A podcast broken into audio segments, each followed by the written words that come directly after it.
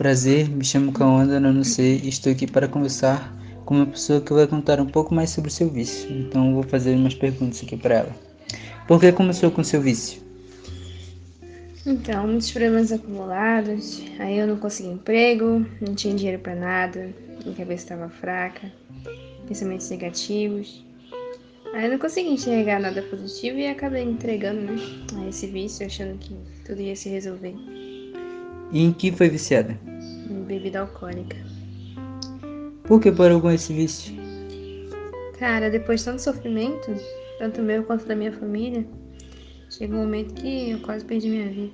Aí foi nesse momento que Deus abriu meus olhos. E esse vício te fazia bem?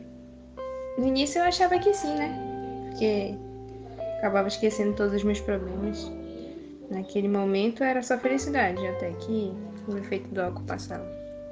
Você acha que teria chance de voltar com esse vício?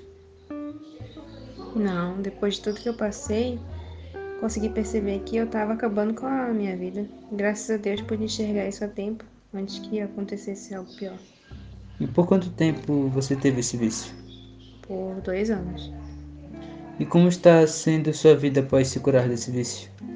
Então, confesso que não foi fácil, né? Tive apoio da minha família e amigos. Hoje eu faço terapia e continuo participando do, das reuniões do, do AA, né? Que é Alcoólicos Anônimos. E graças a, ao incentivo do, de todo mundo, e principalmente da minha força de vontade, eu posso dizer que eu me sinto bem. E qual conselho você daria para alguém que está passando pelo mesmo, pelo mesmo problema que você?